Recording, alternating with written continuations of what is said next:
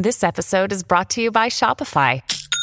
Forget the frustration of picking commerce platforms when you switch your business to Shopify, the global commerce platform that supercharges your selling wherever you sell. With Shopify, you'll harness the same intuitive features, trusted apps, and powerful analytics used by the world's leading brands. Sign up today for your one dollar per month trial period at shopify.com slash tech, all lowercase. That's shopify.com slash tech.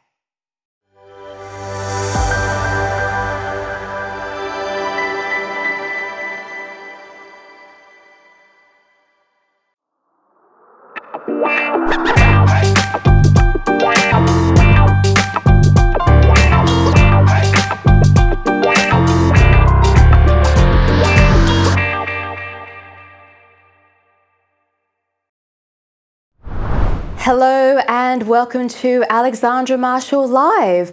On this show, we go off trudging through the overgrown jungles of woke that are suffocating our nation in search of the rare culture warriors. These are the people attempting to free Australia from whatever this living nightmare is. Today, we are joined by a journalist who refused to back down during the most intense era of censorship this country has ever seen, and he managed to do it from Danistan, also known as the southernmost state of China. I speak, of course, of Avi Yemini. Avi, welcome to the show. How are you doing, Alexandra? Thanks for having me. I love that intro. No problem. Look, Avi, you're a man that hardly needs an introduction. But in case we've got a few new viewers, you're a journalist, former soldier and a political activist based in Melbourne. You're also currently the Rebel News Australian Bureau Chief. Would you describe yourself as a journalist or a political agitator, more in the Nigel Farage kind of spin? Oh, that's a tough question. Do I see myself as a political? Do I have to be the same? No, look, I'm what I wake up in the morning. My my uh, identity is fluid. I wake up in the morning and I decide what I want to be. How dare you that steal day. The activist uh, speech there. I ask because when you tweet your hundreds of thousands of followers, uh, they get riled up and you can create a real headache for the Victorian polit- political class, which is uh, quite a fun power to have, isn't it?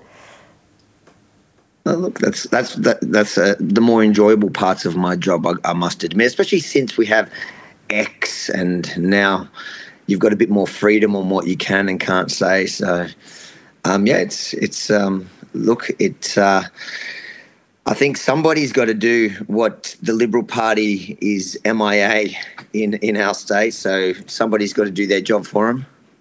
Yeah, well, how long have you been a journalist, Avi, and do you see yourself continuing in this journalist sphere, or do you have ambitions for politics in general? No, wait, I can't believe you put ambitions and politics in the same sentence. I'm just teasing Gross. you. You're a pro. I'm allowed to tease you.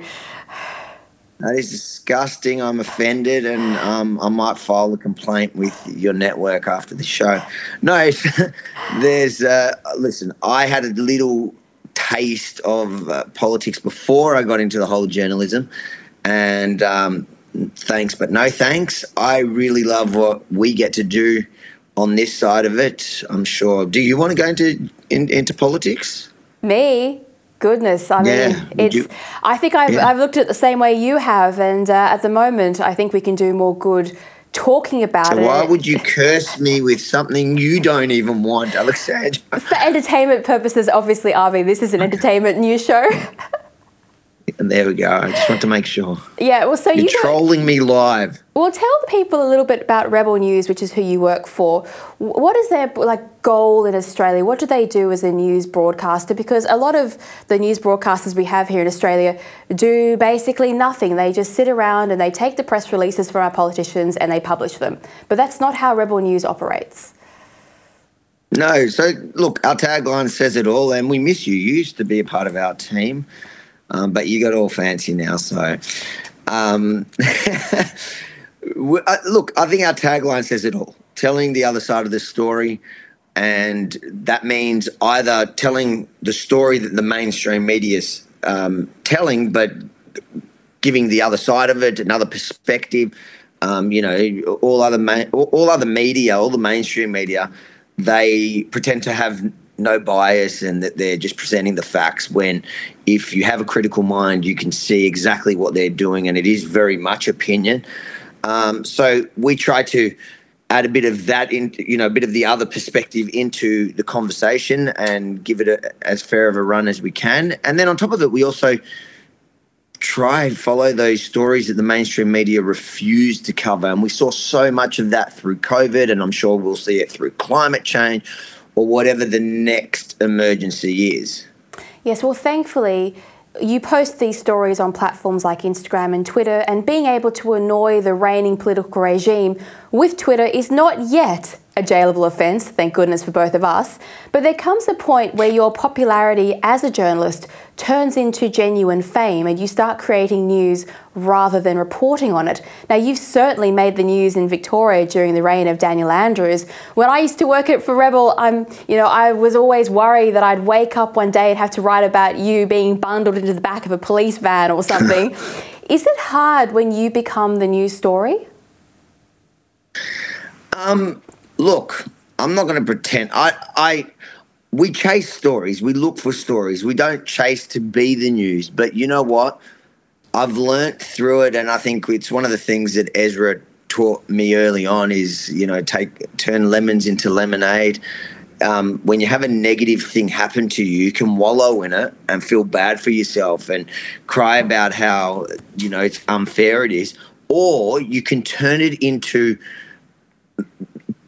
telling that story you're trying to present and convey to the audience and, and the world, really. You know, COVID was the perfect example. Me getting arrested all those times was the perfect example. And then it was kind of empowering for people. People were living through this journey with me of where we were this um, uh, persecuted people. I'm talking about the entire state, not just me, but people saw it in me because they saw me every day on camera. They saw me out there, then they saw me get arrested, and then they saw me fight back with their help, and then we won. So it kind of empowered people, um, which is exactly what we are. That's what Rebel News is. It's the idea of taking journalism, telling the story, but also making a difference, making a change, not sitting on the fence on issues, actually taking a stand in the right direction, pushing back to the craziness we're seeing on so many levels. Well, politics is often hard to understand for the general public because it's full of a lot of boring detail and honestly just uh, insane levels of obscurity in our political class.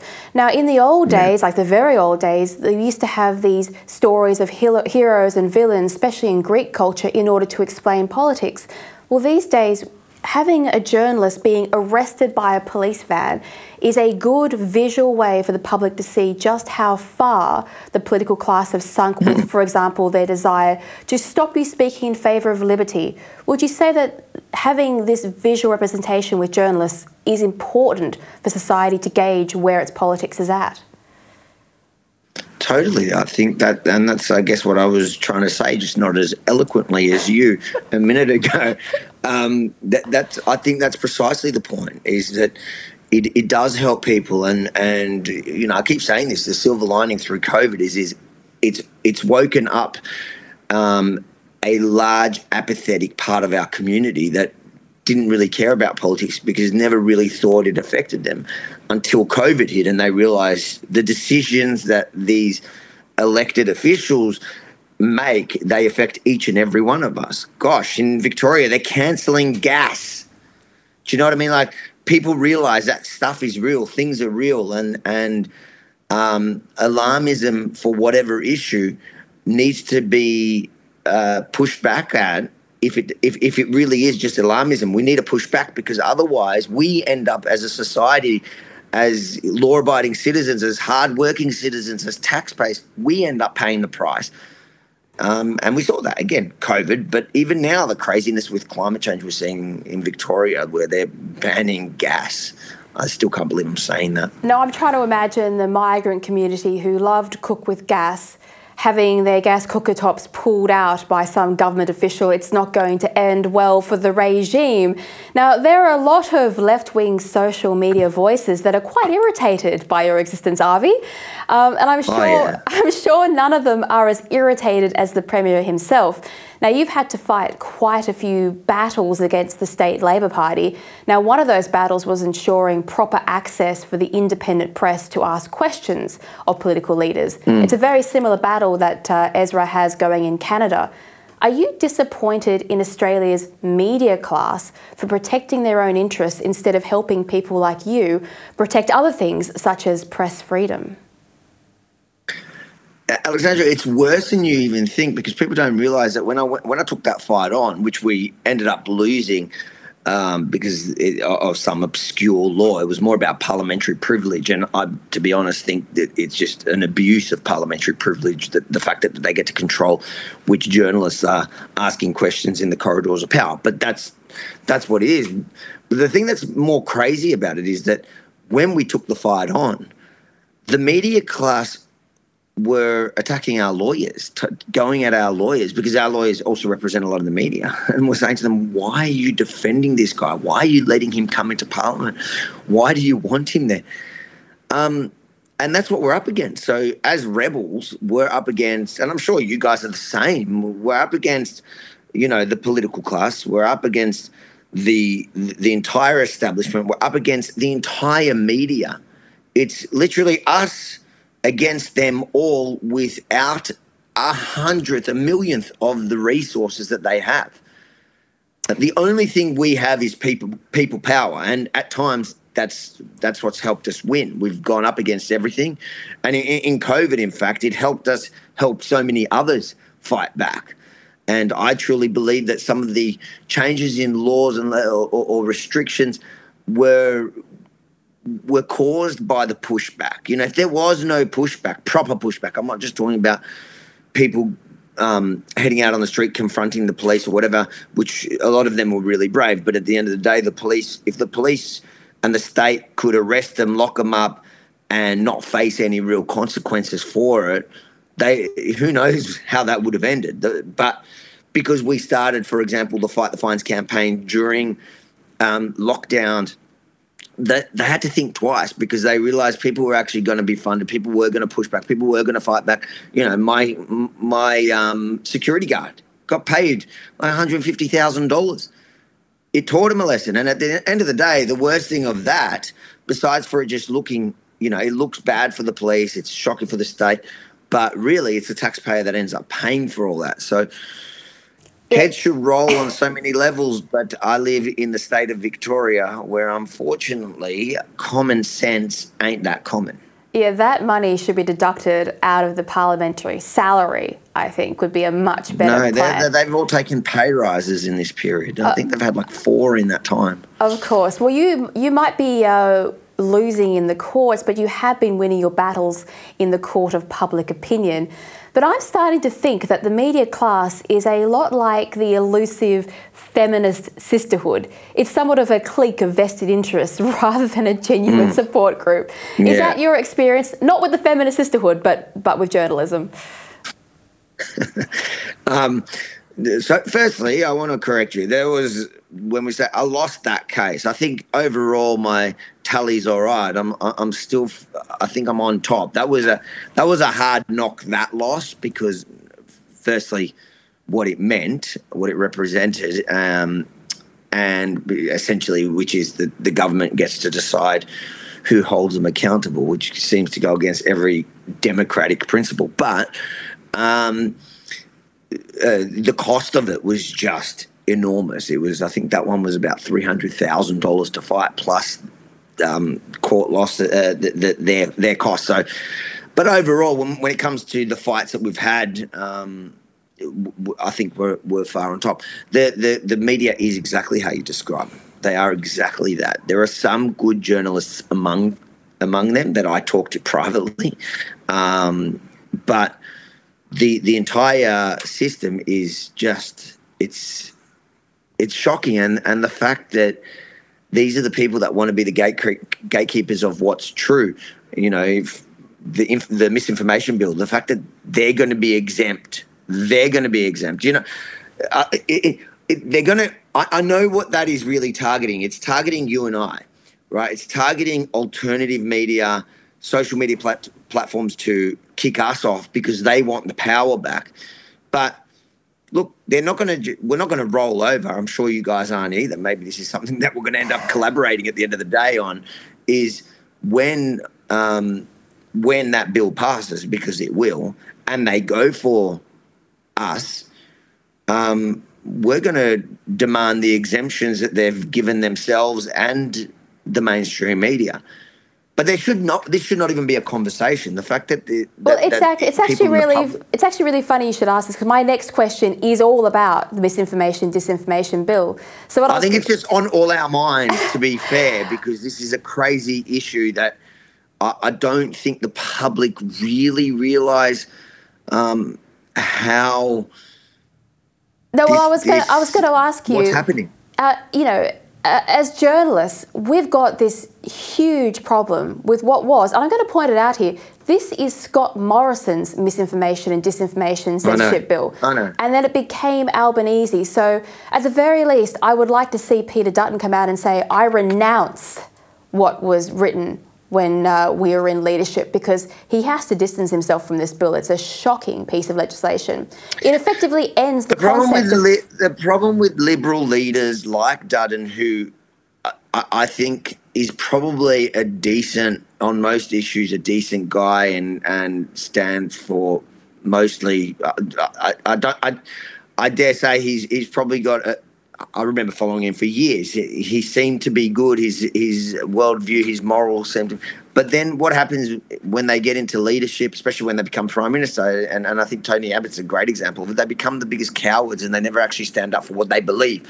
They never stand up for their conservative or freedom-focused uh, small government um, positions, and they end up cowering to these, especially when, like you said, it came from their side originally, and a lot of people are forgetting that, this whole misinformation thing. And I did see a couple of Liberals, I think, speak out. I, I read something quickly about it, but they're only speaking out now because suddenly um, Albo's picked up their their piece of power. And that's what it is. That's why there's bipartisanship with Liberal and Labor on this one, because they're exempting government.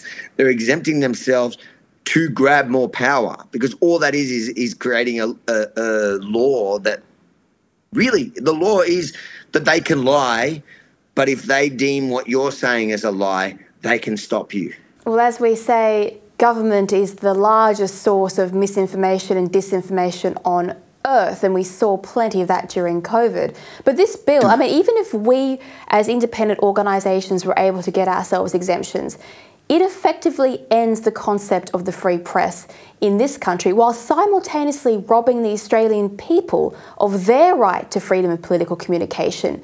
Does this, bi- does this bill mm. threaten the entire premise upon which this country is based, which is to be a free and open society? I can't see it any other way. Don't, I'd like to see someone make the argument the other way. I haven't seen one that, that makes any sense. Well, I think Absolutely. You, you you made a good point there a second ago when you talked about the politicians, particularly the Liberals, being frightened and cowards, cowards when they're in office, and that's because they're frightened of the press. So we have this strange scenario where the our politicians are frightened of the press, the, fre- the press are frightened of the politicians, and so we have two levels of cowards that are both running the show, and, and that is leading to genuinely terrible politics. Is that why they're so frightened of independent press like you, because you're not actually afraid of either the media or the politicians? Because you're not controllable, because you're not part of their little clique. So, you know, they, I scratch your back, you scratch mine. That's the kind of relationship they have, and we saw that again through COVID, um, and we, we've seen it for so long. So, uh, of course, here they're, they're taking care of each other, and who's the biggest threat to both of those? Well, us and freedom of speech. Anyone who's willing to call them out. Now, so the idea of freedom of speech is a threat to them, so that's why they're going after that and getting every individual person who calls them out, target them, silence them, remove their platform. Um, and then us, as in we're doing that, but we just have larger platforms to do it with. Well, you're so, so right. I mean, I, look, yeah, look, it's quite, look. It's, it is frightening look for how, Australia, I think, for for the country. Well, you're so right, because if you want to know how powerful freedom of speech is, look how fast the COVID narrative collapsed when Elon Musk freed Twitter. Just having one mm. social media platform that could speak took down yeah. every other platform on its own because they couldn't keep printing garbage when the truth was on Twitter. Yeah. And that's power indeed. But now, they all went to Threads, didn't they? Yeah, like half a dozen people went to Threads. Oh, it's so funny. No, they, they, they all went there and, and, and within a week they were all back. The problem is the new Twitter X, I hate it. I don't know, do you hate it? This is not one of my questions, but I'm interested. Um, w- when you say hate it, do I hate the what part? The, the X thing. I think he's the done now some it's great no stuff. longer. I think he's made. No, now it's no longer a bird. Do you hate the X? I do.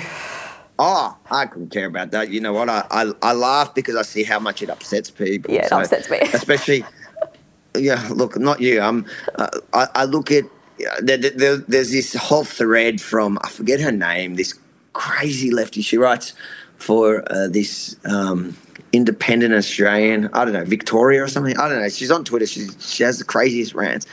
And she was going on about how Elon Musk doesn't own Twitter. It's the users who own it. Um, she's a serious journalist.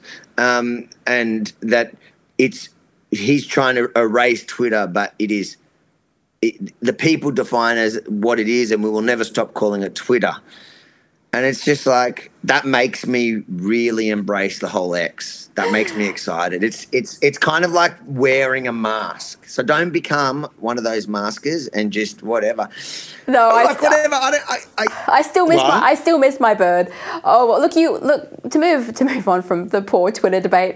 You were right down in the fire of the Victorian Premier's ever expanding power base during COVID. The whole quote unquote mm. emergency that he had going.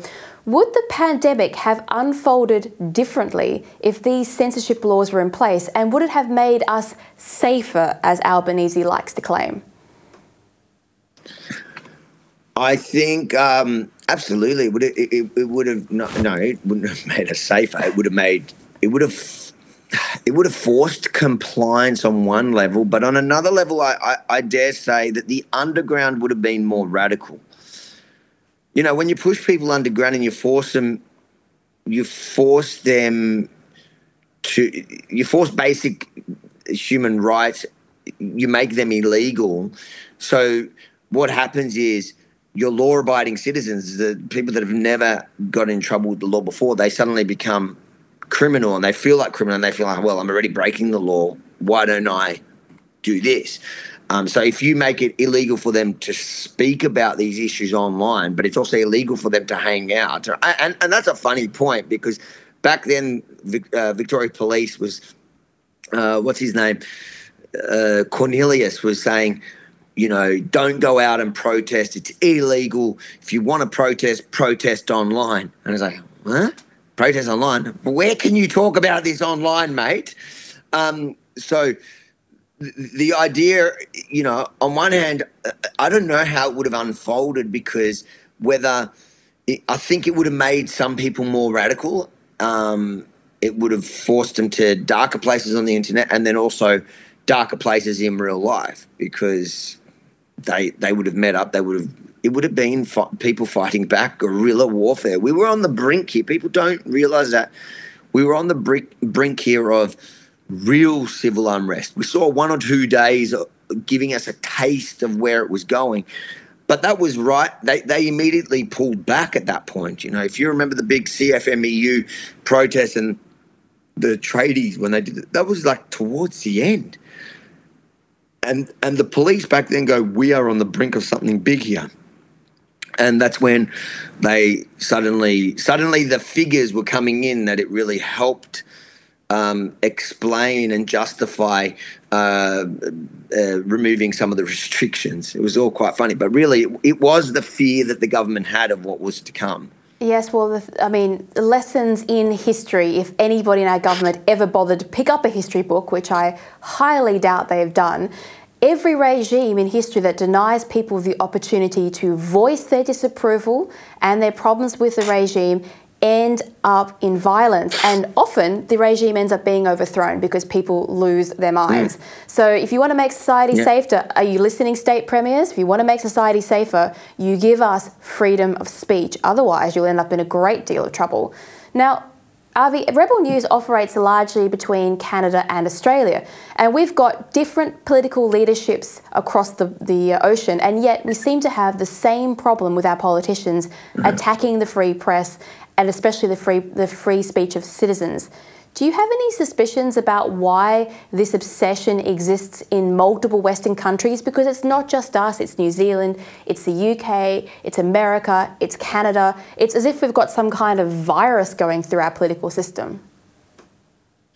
Yeah, look, I think it's all the issues are always like that. Look around the world, everything we face, for some reason on the same day, it's like they get a memo.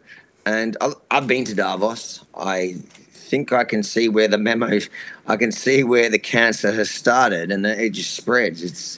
Did they put a um, barcode on you, Avi? Did they did they tag and release yeah. you? Yeah, probably. Um, they they would have if they could catch me. But that it definitely it, look. I I think that there are um, global forces which are working to uh, set the agenda, and we see that every year in Davos. It's exactly what they're doing. They're not even hiding it. They do it. I think now they're probably going to get smarter by the way they do it, but um, but they haven't hit it for years. They've been doing it for years. Just now people are waking up and noticing again, and that goes to what I was saying before. It's just that we're noticing it now because the world woke up through COVID.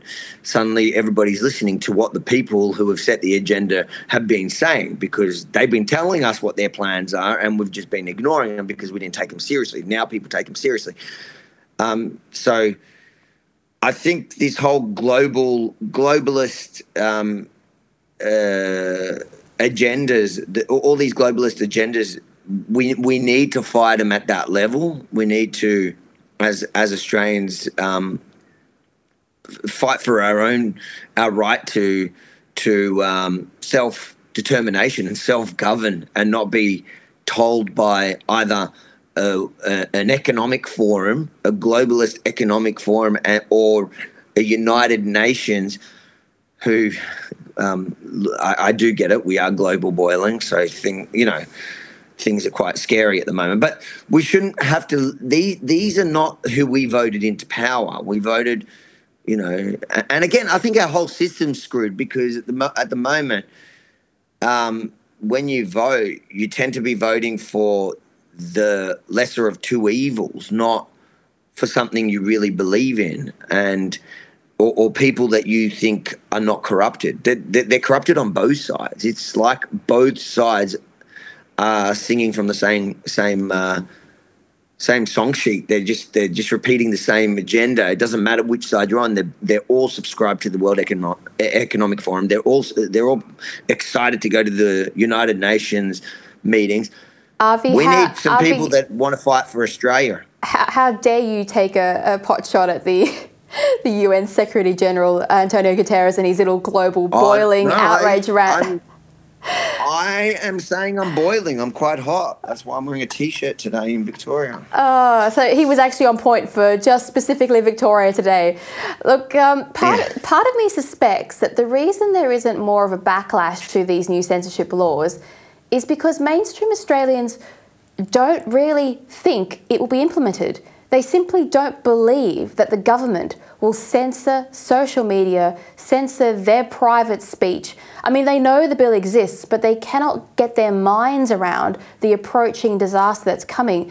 Do you think this apathy is a big part of the problem? Because I know as a journalist, it's so frustrating to have something printed in front of you, to know how bad it's going to be, and people just go, oh yeah, and then go off to the football as if that'll be fine. Yeah, you might be right that that's what it is. I feel like it's probably uh, people tend not to care, and we saw that through COVID, until it affects them. So you saw every every industry, they only got angry when the mandate or the restrictions came to them. And the final one was the trade, it was the unions. they, they, that's when they got angry. That's when they fired up, and that ended up being, you know, uh, big gangs of men that were willing to fight back. But until it got to that point, they didn't stand up for, you know, before that the nurses, or before that the, um, the, the and everybody else, the cafes, the shops, the small business, whatever. They didn't stand up. So I, I think people don't care until it affects them, and often until it's too late. In, in this case, it's like that. I, I think when people hear misinformation bill, they just don't think about it. They go, well... Oh, so, so many of the comments I, are lying, uh, are basically saying, oh, excellent, that means we can finally shut Avi up. That's literally how they think yeah, about these for bills. Yeah, sure, but, that, but that, those are act, those are activists on the other side, excited for what it means because they get what it means.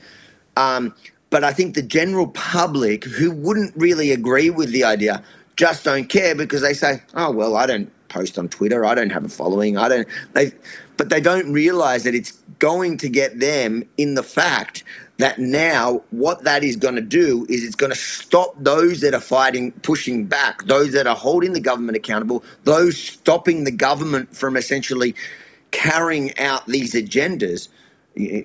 Again, go back to the gas. This whole banning gas thing, if, if no one's allowed to talk about it, then you're just going to have to accept it. Now, yeah. if you believe in oh, everything, in COVID, it, at every point, climate change, fifty, you know, whether fifteen, if, if the government wants to implement a fifteen-minute city that you can't leave your fifteen-minute zone, if no one, can, if no one, if us, the ones with platforms, can't raise the alarm early, early enough for people to get up and do something about it, then those things are just going to get through. They're just going to happen. And then you're going to sit there wondering, how come nobody spoke up for us? Because you didn't stand up for those that wanted to speak up. Yes, well, memo to those who think it won't affect them. When your power bill has tripled and you're stuck in a fifteen-minute yeah. city and you're wondering why you haven't read about it in the newspapers, that will be why. Now, Avi, just mm, a, this is... Just, a... You'll have to get another booster to be able to wonder about it. Just check your health pass before you write anything online. Uh, I have a, a point of interest here that I was curious about. When you were partaking in those huge freedom marches, were there ever times when you thought, oh, heck, I'm in too deep, this is actually dangerous? Because when I was watching the footage back in Melbourne in particular, it seemed at times the police were out of control. Did you ever worry for your own safety that you were caught up in more than you'd bargained for? I don't know, adrenaline at the time. It's adrenaline's a, a, an amazing thing. It kind of takes over your brain and, you know, you, at some point it just became normal, what was going on there. I've been in combat before, and you you know, at first I think that, I think the difference is when you go to the army, you train for it for, you know, nine months and then you finally face it. Here, suddenly, overnight, it started happening, but then after a few days, it just became the norm. I knew we're going to go cover this protest. I know they're going to shoot rubber bullets. I know they're going to fire tear gas. I know they're going to arrest people violently. And, uh, you know, to, I think after a few protests, when it became clear that they weren't going to be able to get me anymore, so I kind of didn't feel – I wasn't worried for my own safety. It was more just seeing what was happening around me. And that's I say that to people as well now when they walk up to me and go, oh, my God, I loved you. You're so brave through the gun. Man, I was not brave. I was, it was – it was – It was easy for me. The brave people were all those people that went out there knowing they're going to get shot at, they're going to get targeted, they're going to get shot at, they're going to get violently arrested, they're going to be held for hours, they're going to be fined, they're going to be dragged through the courts, they're going to, you know, potentially go to jail. Well, those people are brave, not, not me who was there doing my job and had that exemption. And that's the thing, even with this, with this bill as well, I feel like I'll fight to get an exemption, but... even if I get the exemption, I'll use it to, to to keep highlighting how the wrong of the bill, the fact that they're silencing everyone else. Um, well, but, yeah, but look, I don't know, I've kind of gone on a tangent. It's okay. You've also got a book out called A Rebel From the Start. Oh, I didn't think you were going to – I did not have any idea you were going to mention this. Yeah, you've been very well behaved. So your book is called A Rebel From the Start, Setting the Record Straight. I think for the audience, we just got to be honest. You, you, you got to tell everyone. You told me I'm not allowed to talk about it till okay, you bring Avi, it up. Where can you get this book from? Let's get it out of your system. Where can people buy your book? rebel from the start dot com. Have you read it yet? I've read most of it, yes. How'd I was, you find it? it was actually very interesting. There was a lot of things about you I didn't know, uh, which are in my questions as we scroll through here. Um, but uh, no, I found it enlightening, and uh, I'm definitely going to use some of them to my advantage in the following questions. But first of all, I'd like to okay, know then. what you sent it to me. It's your fault. What drove you to embark on this project? Was it just sheer frustration with having your life narrated by Wikipedia? Um, well, no, actually, Wikipedia was banned till not long ago. So it wasn't Wikipedia. It was that mainstream media that, you know, for several years I was silenced. I wasn't allowed to talk about certain parts of my life, but the media just wouldn't shut up about it. My detractors wouldn't shut up about it. And it was all lies. And I thought, you know, um, when I finally was allowed to, I thought, I'm just going to tell my whole story. Not, I'm not even going to focus on that one issue. That that one issue was uh, about three pages of the book, and that's about it. Um, the rest of it, I thought, I'll just tell people who I really am, because so many people have... Is it? Have I cut out? No, keep going. Oh, oh sorry. I know my computer's gone nuts. That's okay. Um, so many people. Oh. You're okay? Yeah, I don't know what's going on. Anyways, I'll just um, talk to you and I, you tell me if you disappear. I will. I'm um, all good. um, so many people, so, so many have, you know, told the world who I am. And I thought, finally, it's my chance to tell you who I am. If you're so interested in who I am. And it's funny, the people that have gone on for years about my private life that they know nothing about, um, suddenly they're, they're not very happy that I'm I'm having my say about it. That's actually one of the funniest things I noticed. There are people who've been trying to dig through your life for years, years and years, and yet now you've handed them basically all your secrets. They haven't even read it. Yeah, they won't, they won't read it um, because they don't care. That's the thing. They don't care. And my book was not made for them. I did not write my book for my detractors. My detractors hate me. They just found certain points that they thought, great, I can run with this and I can tell everyone what a bad person Avi is, so that they ignore everything he's saying. And, you know, I'd even say pretend it's true what they're saying, which it isn't, but pretend it's true. It shouldn't matter. But now I'm saying it's actually not true. This is my life story. And when you read my book, I'm not, I am in no way telling you I'm an angel. I'm not an angel. I have a very dark past. Well, but I was gonna, I was gonna, it's not the dark past that they tell you. No, no. The first, I think it's three or four chapters are quite harrowing of your book. And that's not how I expected it to start, if I'm honest. So uh, it was a walk through your difficult childhood. Is it you one of, what, seventeen children, something ridiculous? Yeah, one of seventeen, yeah. And then you had some trouble living on the streets and you had issues with drugs. I mean, it's a difficult, it's a difficult thing to share. Now, did you have trouble uh, sharing this part of your life with the whole world and clarifying your childhood? Because uh, it was far from ideal. Yeah, no, look, I'm, I guess because I'm confident and proud of, of where I got at the end. So, you know, I, I don't have too much of an issue of telling people that's what I went through to get here. Um, and I'm not like, I'm not really ashamed. It's just, it's my story. It's where it's, it's, it's what I've been through. And, and I'm a lot less embarrassed of re- the real me. I'm, I'm not embarrassed of the real me. Um, I, I, I re- obviously regret certain things in my life, but I'm not embarrassed of the real me. What I hate is people pretending they know me and saying this is you when it's not me. That's all. I, I, I want people to know the real, my real story. And, and if you're interested, if you're not interested, who cares? Then then don't. But don't bring up my personal life. And don't.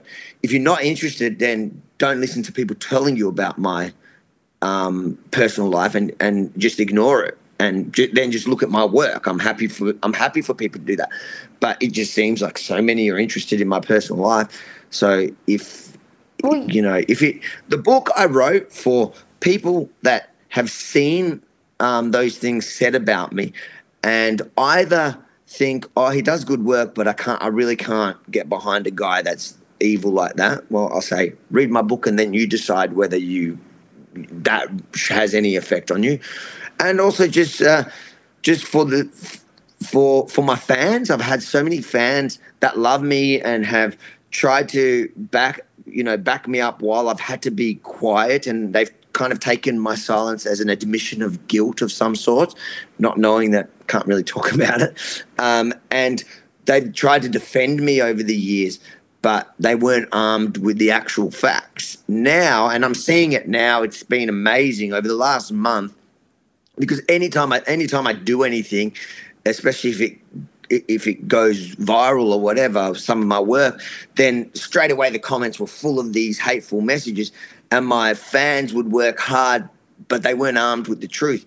Now, one, those comments are hard because I've taken the power out of uh, many of the of my detractors, because now I'm talking about it. In fact, I'm screenshotting a lot of their hateful comments and I'm using it to promote my book, because screw you, you want to have a go at me, I'm going to use it.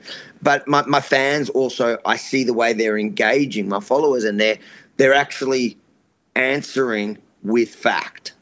Well, that's what you call the power of free speech, where a little bit of uh, mm. once the story is out there, you no longer need to work as hard, because you've got quite literally in your case, hundreds of thousands of people helping you to spread the story. That's how it works with any story, not just your story, but yeah. anything in the press.